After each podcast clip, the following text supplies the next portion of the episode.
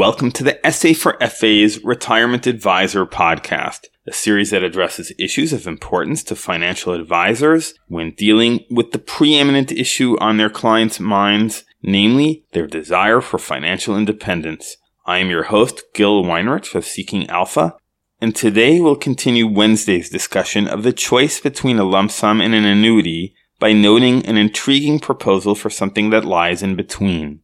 We'll get to that in just a moment. But first, this word on behalf of our sponsor.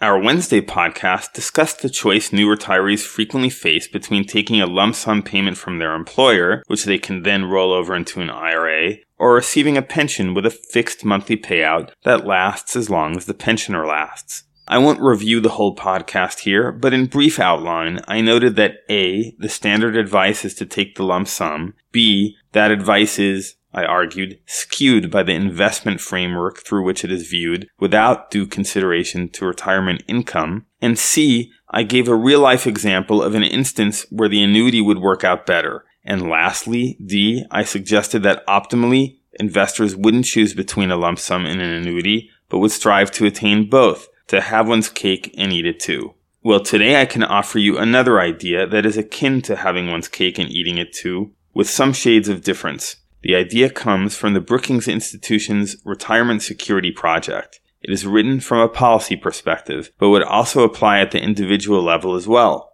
In any event, it's something advisors should at least be aware of. The key insight of this paper is that managed payout funds might be that middle bear between lump sums and annuities. To put this in perspective, the paper's authors understand that annuities address one problem while creating another, the annuity removes uncertainty about one's monthly income and it removes the risk of outliving one's income, but it offends investors' desires to maximize their living standards since a conservatively managed insurance contract must necessarily pay something less than average stock market returns, and since an earlier than average death reduces the total lifetime payout. On the other hand, the authors recognize that the stock market's timing may be at odds with that of the retiree, so the hoped for higher returns may fail to materialize. Indeed, retirees could lose money on their lump sum investments, and the risk of market losses is compounded by sequence of returns risk.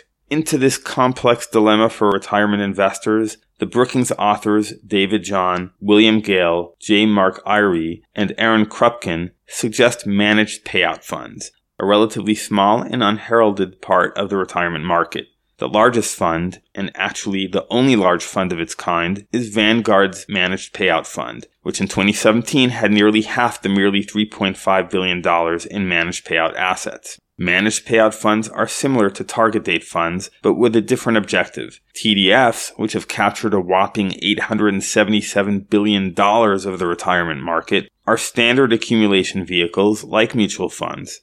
Their objective is capital appreciation, mitigated by an age based formula for reducing exposure to market risk as the funds reach their target date.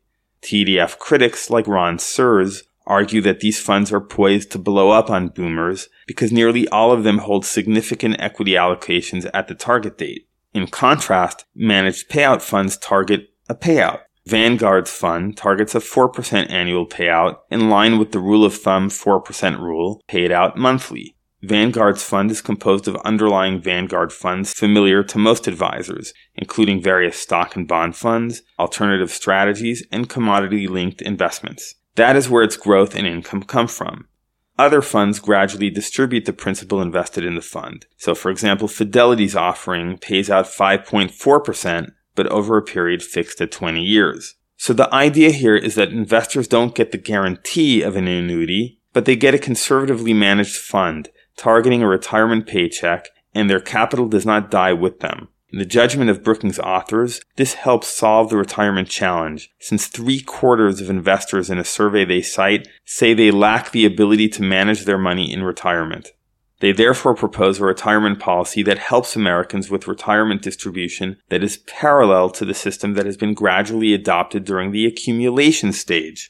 Just as the automatic choices, such as qualified default options in 401ks, have simplified enrollment, contribution, and allocation decisions for millions of Americans who typically default into age appropriate target date funds, The Brookings authors would like to see Americans benefit from a default withdrawal system that would automatically convert retirement account balances into a stable monthly income. The system would be flexible enough to accommodate those seeking other options, but the idea is to prevent the mismanagement of personal finances that jeopardizes Americans' retirements.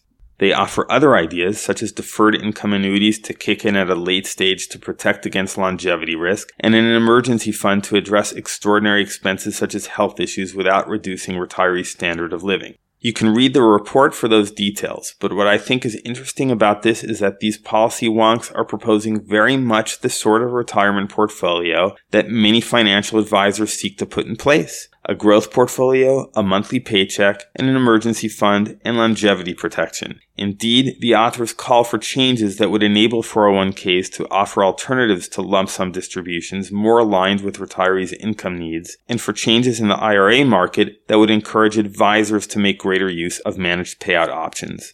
Changes of the sort proposed by Brookings are a step in the right direction but advised clients needn't wait for reform to seek an appropriate mix of growth and income in their later years.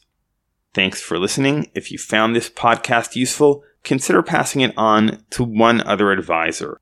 Also, feel free to contact me at gil at seekingalpha.com if you have feedback or requests.